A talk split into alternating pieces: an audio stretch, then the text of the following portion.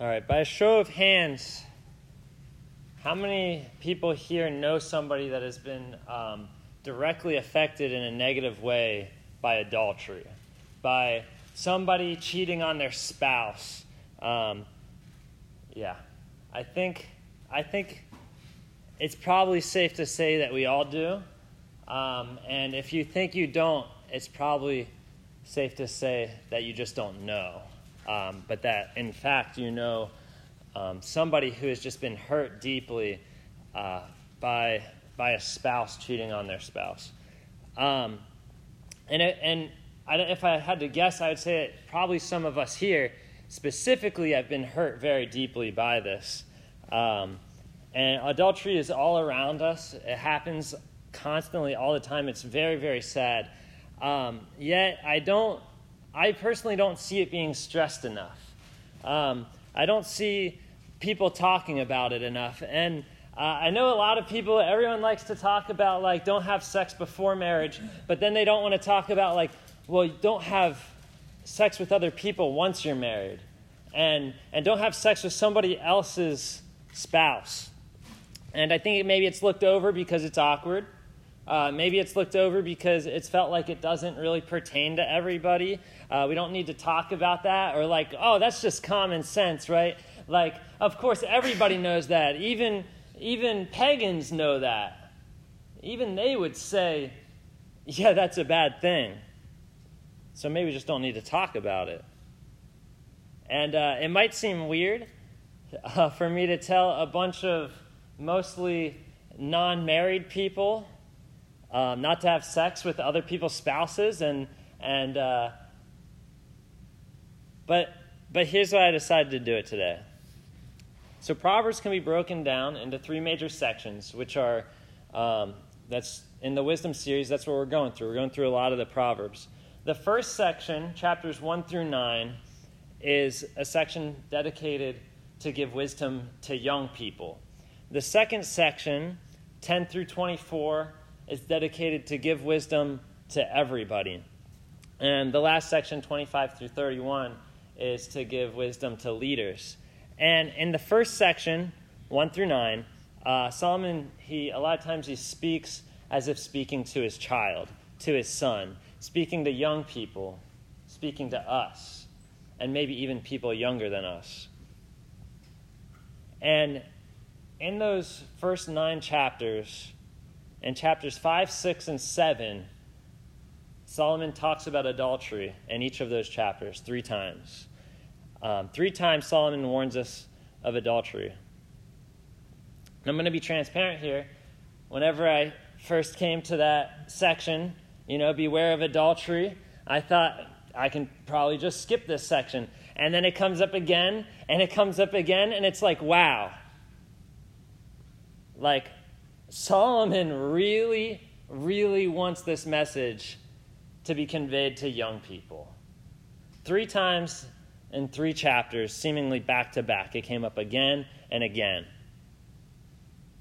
So before you tune out, know that the wisest man, the wisest king, wants you to hear this. He wants you to know this. He wants you to hear about adultery. Let's pray. Dear God, thanks for the forge. Thanks for bringing us all here together, um, for giving us some sunshine, then some rain, then some sunshine, and some rain. Uh, just, it's awesome what you can do. I pray that you lead us, that you let me say what you want, and you let us all hear what you want. May we learn. May we gain wisdom. May we grow together. May we grow towards you. Thank you. Amen.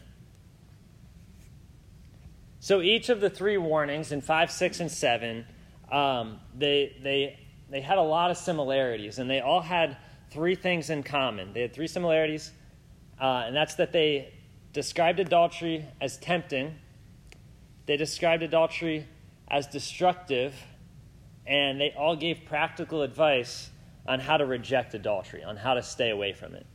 Um, and I want to look at each of these topics from the combination of those three chapters. So, first, let's talk about the tempting nature of adultery. Um, all these are going to be in Proverbs. So I didn't write Proverbs over and over, uh, just the chapter and verse. But it says, For the lips of a forbidden women, woman drip honey, and her speech is smoother than oil.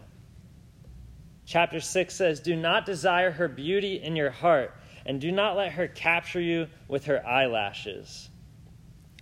Then in chapter 7, we actually see the author get like really specific, like maybe uncomfortably specific and detailed of the depiction of this adulterous prostitute. Um, it, it talks about her actions, her, how she was dressed. It talked about smells, different smells. Um, how she speaks. And uh, the bottom line is that we see, it, we see Solomon paint adultery to be extremely tempting, um, and that the adulteress is extremely persuasive. Um, and I started thinking, like the way he was talking about this adulteress, I'm like, what? It, like back then, was there just was there just a woman on every corner, like that you just accidentally bump into them, like um, like, is this still relevant? Like, I know I was talking about this with somebody else a few weeks ago that, like, when you're a kid and they're teaching you about drugs, they make it seem like someone's to offer you drugs like every day and like you got to say no say no to drugs. Like this is to come up all the time. You got to learn to say no you got to say no to drugs. And then like you know if you're with the right circles you get through college and maybe get offered drugs like twice. Um, but they like prepare it to be this like everyday occasion. Like, is that is that what's going on here? Is he preparing us for this everyday occasion to maybe never happen? Like, are there adulteresses on the corners of Carlisle? I've never stumbled into one. But let me, let me assure you that you do not have to go as far as a street corner to find an adulteress. We discussed a few weeks ago that even lusting after a woman, we commit adultery in our hearts. And a lot of adultery is on a screen. And doesn't that make sense? Because we're kind of conditioned to think that life inside these little tiny devices are actually better than the life outside of these. And like we're, we're always sitting at tables with our friends, and I'm guilty of this. We're sitting at tables with our friends, with our family, and we're all on our phone because we think that the life inside of these is better than the life outside. And people all the time sit at their table of marriage and they think that the sexual pleasure that they're going to get out of this screen is more real, more important, more satisfying than what they can get out of each other. Adultery comes in a lot of forms, and it's very tempting. Lips like honey, speech like oil. Very tempting. Don't think that it will be easy to reject. Don't think that, oh no, that's I, I'm not I'm gonna be faithful. Don't think that it's gonna be easy to reject. At least not without a plan. There's a lot of things that are tempting that promise you this high, promise you these great things, leave you so low. And that's what I want to discuss next is how um, Sol- what Solomon paints the outcome of adultery to be, and that's destruction of oneself. Chapter 7 describes it as a deadly trap. Oh. All at once he follows her as an ox goes to the slaughter, or as a stag is caught fast, till an arrow pierces its liver, as a bird rushes into a snare, he does not know that it will cost him his life. Walking into adultery is walking into death. It's walking into a trap. And, and it's multiple types of death. Um, chapter 6 Chapter 7 is very metaphoric. It talks, it talks about traps. It's like an animal, like an ox going to the slaughter. Um, chapter 6 is a lot more literal. He who commits idolatry lacks sense. He who does it destroys himself. He will get wounds and dishonor, and his disgrace will not be wiped away. For jealousy makes a man furious, and he will not spare when he takes revenge. He will accept no compensation. He will refuse though you multiply gifts. Specifically, 34 and 35, we switch from talking in metaphors to talking quite literally. It says, The jealous man, jealousy makes a man fierce, and he will not spare when he takes revenge. And uh, do you know what the punishment for adultery was back in the Old Testament? It was death. Literal death. Not some metaphor, but death. Like you would be killed. And and I think this is what it's talking about. Like they will not spare mercy. Like they're going to go to the full extent of the law. You will die. Now that doesn't happen often anymore. I'm not saying it never would in a in a situation where where a jealous man finds you with his wife. Um, but back then, it was real death. Like that was actually what they were up against. Um, but it's, it's not the only kind of death. Physical death isn't the only kind of death that adultery causes. Um, and, and chapter 5 speaks beyond that to, um, on behalf of your social and economic life. It says, lest you lose your honor to others and your dignity to one who is cruel. Lest strangers feast on your wealth and your toil enrich the house of another. What's this saying? It's saying that you're going to lose your honor, you're going to lose your wealth. Um, and it's like, how's that happen? I've seen it happen. I have seen this happen. I've seen adultery rip families apart. People lose their honor. I know someone who's a pastor of a church, committed adultery, was kicked out of the church, literally got the locks changed on him, and he was not able to go back. He lost his honor. What was his family, what was his job, was all stripped away from him, just like that. Both his church family and his home family. I've seen people build big houses just to be pulled out of it as a product of adultery. I've seen honor stripped and wealth erased from adultery. I've seen the killing of their social and economical life. Because those lips of honey looked so sweet, but they, they proved to be bitter. So adultery is tempting, it's destructive, and lastly, I want to just discuss how Solomon instructs us to stay away from it. Uh, between the three chapters, he gives us three ways to avoid uh, adultery. Um, in chapter 7, he says, My son, keep my words and treasure up my commandments with you. Keep my commandments and live. Keep my teaching as the apple of your eye. Bind them on your fingers. Write them on the tablet of your heart. Say to wisdom, You are my sister, and call insight your intimate friend. What's Solomon saying? He's essentially saying, Clothe yourself in wisdom. Have wisdom close to you always, and good teachings.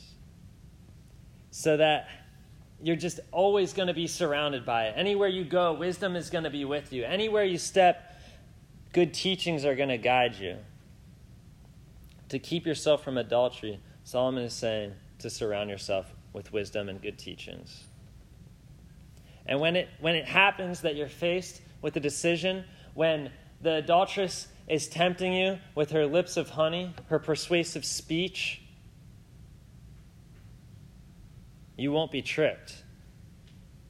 You'll already know what to do because you've been carrying around that wisdom and his teachings for so long that when evil pops up, you won't be tricked. Clothe yourself in wisdom and good teachings. And the next tip is to keep a physical distance.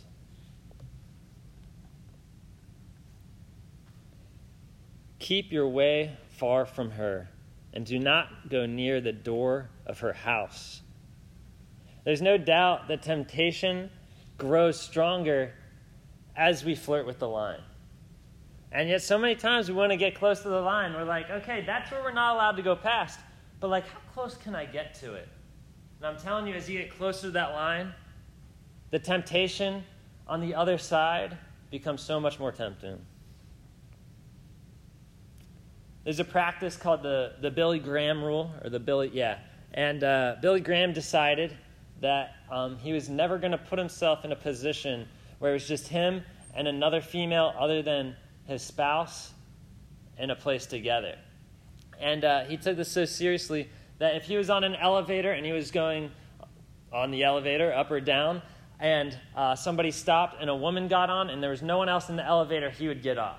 And it was no disrespect to the woman, but he refused to put himself in that position of temptation. And uh, I'm not saying that if you're in an elevator and a girl gets on or a boy gets on, that you need to get off. I'm not saying that, but the concept is there. Don't put yourself close to the line. Stay far from it.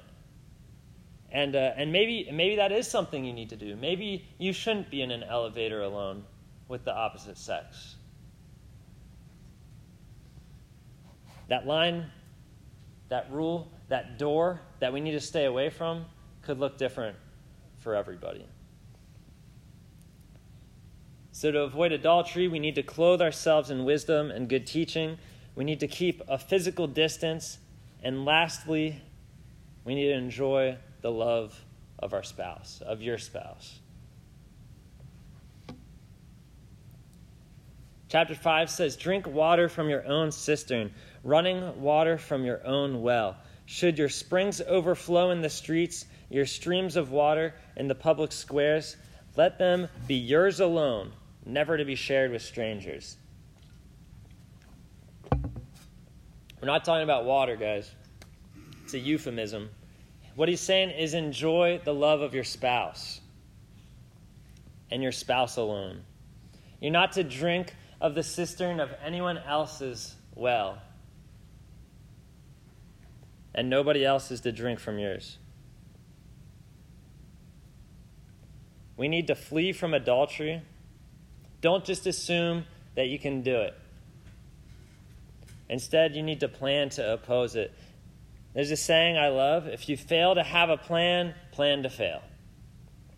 So here's the plan keep God's teaching close to your heart, wrap yourself in wisdom, so that anywhere you go, every step of your life, there's God's teaching to light the way, to guide the way. Run from the adulteress's door. Whatever the door may be, it could look different to everybody, like I said. Maybe it is being in an elevator alone with somebody. Maybe it's being on a computer without anybody around. Maybe it's being alone with, with somebody else's spouse or a person that's not your spouse. Maybe it's driving past the adult store. Maybe you need to reroute a different way. Don't even go near the door. Don't put yourself in a position where the temptation becomes greater. And lastly, we need to enjoy the love of our own spouses. In just a second, we'll break up and uh, pray for each other and discuss. The discussion question is what does it look like to wear wisdom, to wear teaching? What does that look like practically, functionally? And then, of course, as always, pray for each other. We'll pray and then you can split up. Dear God, thank you for your teaching. Thank you for your wisdom. Thank you for your word.